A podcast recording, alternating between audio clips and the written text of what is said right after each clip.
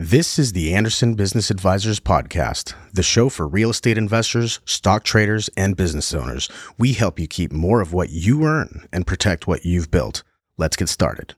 Hey, what's up, guys? It's Clint Coons here. And in this episode, what I want to do is actually talk to one of my clients who's involved in wholesaling.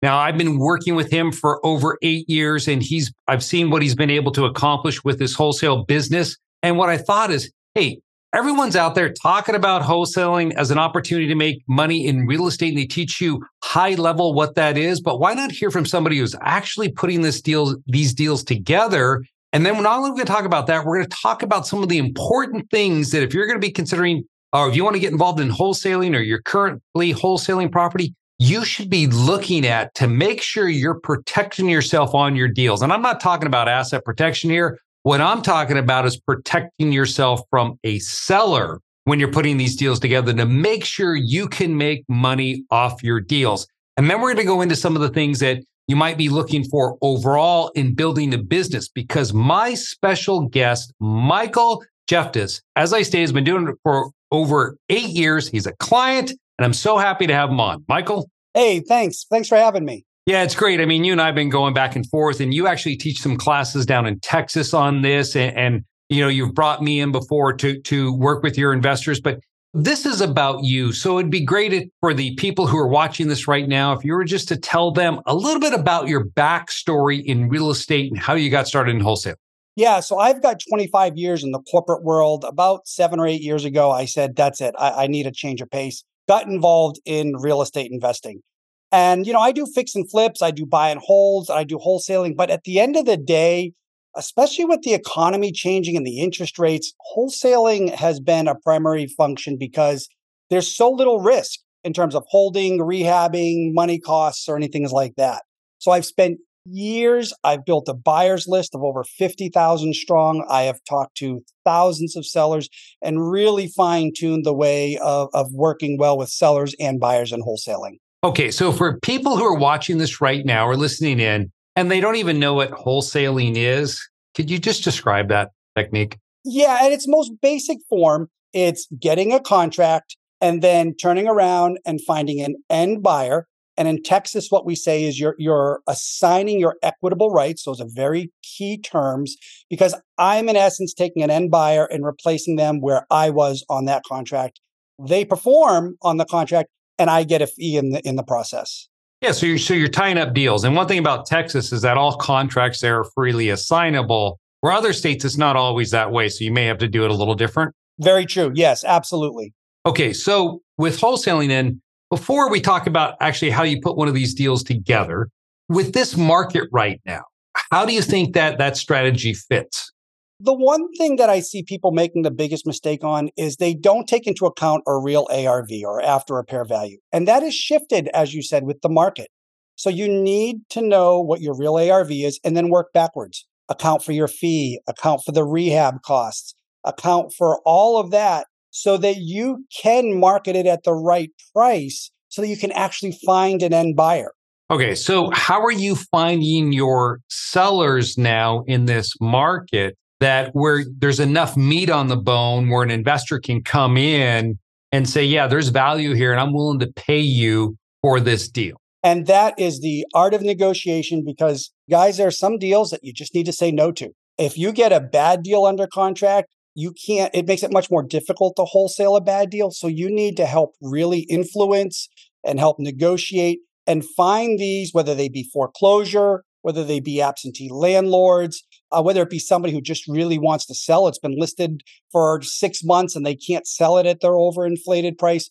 And you need to sit down and talk with them and negotiate it at a price that will allow you to then put some profit and, and resell it, or rather assign it. Okay. So the way it works then is what you're saying is that if I'm going to wholesale deal, I'm finding a seller who is willing to sell me the property. We use the word discounted value. And I assume that there's more that there, there these deals do exist right now because there's a it's hard for a lot of people to qualify because of the increased interest rates. So sellers are having to realize that. So you find a seller who hasn't been able to move their property, you're able to tie it up at a lower price, and then you're going to go out and you're going to find an investor who's going to pay you a fee in order to step in and close on that property at that price you've negotiated, correct? Yeah. So what what we do is we'll negotiate it at a lower price than where we want to assign it, so we can make the delta and we make the difference.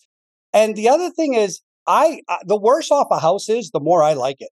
The more work it needs, the more room there is for me with profit. Some of the biggest houses I've made money on are houses that you would think are virtually teardowns. But if you if you get it at the right price and you help with the seller to understand that, even if if they're in foreclosure or they're not in foreclosure, remember, if somebody wants top dollar, they can try and get top dollar, but they're going to sit on it a long time. So you need to find the people that need faster action and a discounted price for that. All right. So when you've entered in the contract with the seller to tie it up and you're out there looking for a, another investor, how do you stop that seller? Because you're not using a real estate agent, right? That that's representative. How do you stop that seller from selling the property to someone else and then you lose out, or possibly you've already negotiated to sell to somebody else and then they're going to lose out and they're going to come after you and sue you? So, what's to prevent that from occurring? Yeah, and that's a really good question. There's something in Texas I do, it's called a memorandum of contract. I don't do it on every deal though. I only do it if I feel as though the seller may be going sideways on me or there may be a problem because there are also a lot of unscrupulous buyers that will come in knowing you have a contract, especially if you market it. Now they're going to go after your seller and try and offer them a little bit more to entice them to not perform on that contract. So I put a memorandum of contract. It gets registered with the county and it shows it's a notarized document that I actually have a legally binding contract on that property. But here's the caveat guys, you can't put a memorandum of contract if you do not have a fully legally binding contract and you need to be ready, willing, and able to perform. You can't just go tying this up willy nilly because otherwise, at that point, it could come back and bite you. As slander and title. All right. So explain to people what, what is a memorandum of contract? Yeah, so it's basically uh, it's it's a one or two piece of paper. It gets measured with uh, uh, submitted to the county. It gets notarized, and it says, "I, Michael Gefteas, have a legally binding contract with the seller, whoever it is, to purchase this contract."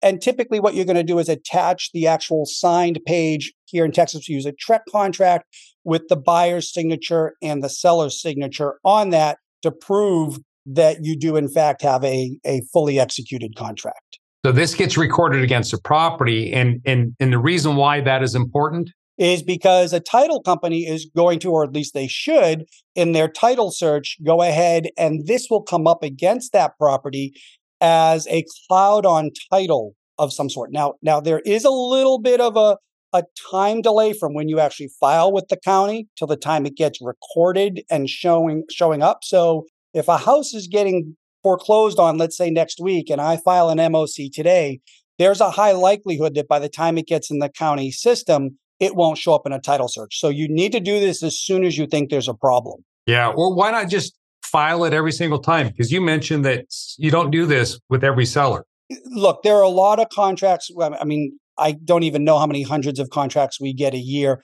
from a sheer, first of all, there's a cost associated with it. And second of all, just from a paperwork point of view, you don't want to go adding this undue burden for uh, needless, needless. You need to be focused on making deals and making money, not on needless paperwork. So again, I'll only do it if I feel like the seller. Uh, one of two reasons: either the seller may be going sideways on me, or it is such an amazing deal that I just want to ensure that the money that I'm going to make on that doesn't disappear. Okay, so I'm going to put on my attorney hat now and I'm going to explain to people why this is important, what you just said. Number one, when you file a memorandum of contract against someone's property, you are putting a essentially a mark against their title. And if, as Michael stated, you're not ready able to perform on that, that is, you have to be able to come up with the cash itself or have someone that you know, an investor that's really strong is going to be able to buy this deal or already committed to you on it because now you've slandered their title. And if you slander title, they can sue you for that because you've just prevented them from selling that property to a third party. So that's what he means by the risk. And I think the second reason a statement he made is that you don't do it on every deal. And the reason why you wouldn't do it on every deal is because if you don't go through with the deal, then you have to file a what? If you don't go through with the deal, then they can come after you for that. You have to release it. And if you yeah. don't release it, because that's still going to stay on their title. When they go to sell it again, that's going to create a problem for them. And so you can get sued that way. So this technique, I think, is genius. Think it's awesome to tie up those deals that are really important to you that you're ready, you know, you can go through on this deal. And you want to stop a seller from realizing, hey, I screwed up. I should have asked more for this property. And then they go out there and find someone else and they tell you, well, just go ahead and sue me if you don't like it. And we know that, hey, we're in the business of selling real estate. We're not in the business of suing people. It's too expensive to do that. And so the sellers know that. That's why I think it's a good idea to protect yourself. But, you know, you and I have talked about this before. Let's say that you file that memorandum of contract and the seller still goes through with it, or the title company is re- refusing to honor it when they contact you. Then what happens? Yeah. So the first thing I do is if I get to the point where I file a memorandum of contract, I am upfront and I tell the seller that. And the reason why I tell the, the seller I filed a memorandum of contract is because I'm doing everything I can to prevent it from having to escalate. I don't want to have to reach that point of having to now take a bigger level of action. So what happens is if you then find out that the title, in fact, has changed hands and they've closed on it. Now, guys, keep in mind if they do not go through a title company, an MOC isn't going to protect you because there's usually not a title search in that regard, but it will still stay against the title. So if what happens is a title company has, for whatever reason, missed it or ignored it, usually they miss it, then what I do is I will reach out to the actual escrow officer, prove that I had a, a legitimate MOC, prove that I had a legally binding contract, and say, you need to make this right somehow. And usually that is with them paying some sort of fee to make you go away. And so what's happened, because I know that you've run into this problem with title companies before who threatened or, or basically sort of told you they were going to ignore it. Yes, I actually had a, a very major title company refer to me as a dumb investor that I had no idea of what I was talking about and dared me to sue them. So I did. And not only did I sue them, but I sued their seller and I sued their buyer and I brought them all into the lawsuit so as to enact the maximum chance of success on this. And what happened? They ended up writing me a check for five times the original amount I would have settled for. Yeah, nice. And that's because, you know, I would assume being an attorney that you've got the buyer who wants to close on the property, the seller who wants to close on the property, and the title company doesn't want to get crossways there because they're going to be on the hook. So they're all they're they're they're negotiating behind the scenes saying, we got to make this guy go away because it's going to screw up our deal completely and they're not going to be able to get title insurance because the title company won't then insure it. So yeah, that's that's awesome that that it turned out for you in that manner. Yeah, I do want to warn people though, guys, you better be really sure when you put in put an MOC because I've gone up against people who've left MOCs on for years. And I will the first thing I will do is I will get an attorney involved. I will demand that they provide everything that they were ready, willing, and able, and that it was the seller that defaulted and not the buyer that defaulted.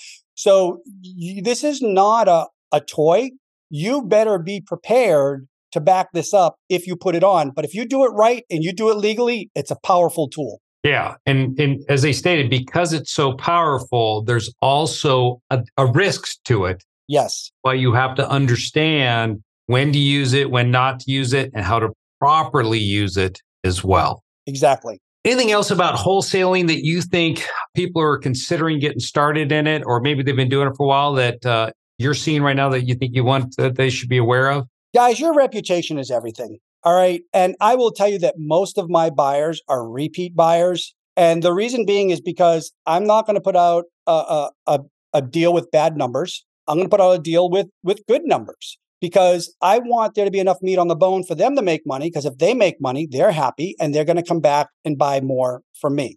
So make sure that your word is everything remember that there's a higher level that you need to operate than being legally correct. You need to be morally and ethically correct. And what I say by that is, I don't daisy chain other deals. I'm not going to promote, I'm not going to see somebody promote a deal on Facebook and then I'm just going to turn around and flip it and try and offer it for more. I'm only going to offer deals I'm actually a party to or have a JV on so that you can control it. It's the right messaging, it's the right numbers, because again, my name is now tied to that and reputation is everything. Well, when you talk about investors, that brings up another question. How did you find, or how, uh, somebody's considering starting this, how did they find the investors that are going to buy their properties? That is a lot of work. And and you know, I mentioned I had had 50,000 people on my buyers list. That's a, been almost a full-time job for going on 8 years now.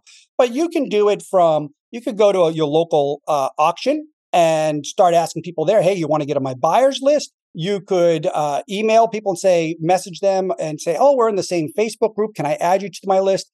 However, guys, do not simply scrape email addresses off of Facebook and add them to your buyers list because not only is that a violation of terms of service, and depending upon what state of the, country you live in, could be construed as illegal, it will absolutely get you blacklisted in the email domains, and that is a worst best. That is that is the worst practice you can do. So don't just add people to a list willy nilly. Well, so what it sounds like is what you need to do is understand that if you're going to wholesale property, you need to build out a business and you've got to have proper procedures in place to ensure that a you're not screwing it up and, and you have support that goes around it as well. And so you created a site called mojomichael.com and i think it'd be great if you could tell them people that are watching this and listening in right now what is the purpose of that site? And how could it help me as a real estate investor so I have taken that everything I have done personally for eight years. I have knocked on thousands of doors. I have talked to thousands of sellers,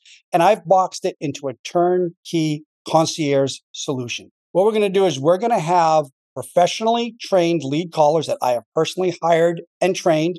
They are going to call the motivated sellers lists, the foreclosure lists, whatever list you want. They're going to book you warm appointments. They're going to put it into a CRM. You're going to get notified. And then what you need to do is you need to contact me and our turnkey power team because we're going to help you analyze the deal. We're going to help you close the deal, contract the deal. If you want to assign it, you want to fix and flip it, whatever it is, we've got people there ready to help you be successful. And here's what I liken this to. If you try and have a hat for everything you do in a business, you're not going to be successful. I hired Anderson because I didn't want to have to mess with my taxes, my bookkeeping, my legal, my LLC creation. I let you guys handle that. That makes me more successful. You can't be the person that's spending all this time calling and still have time to close deals, still have time to manage deals, still have time to find new people.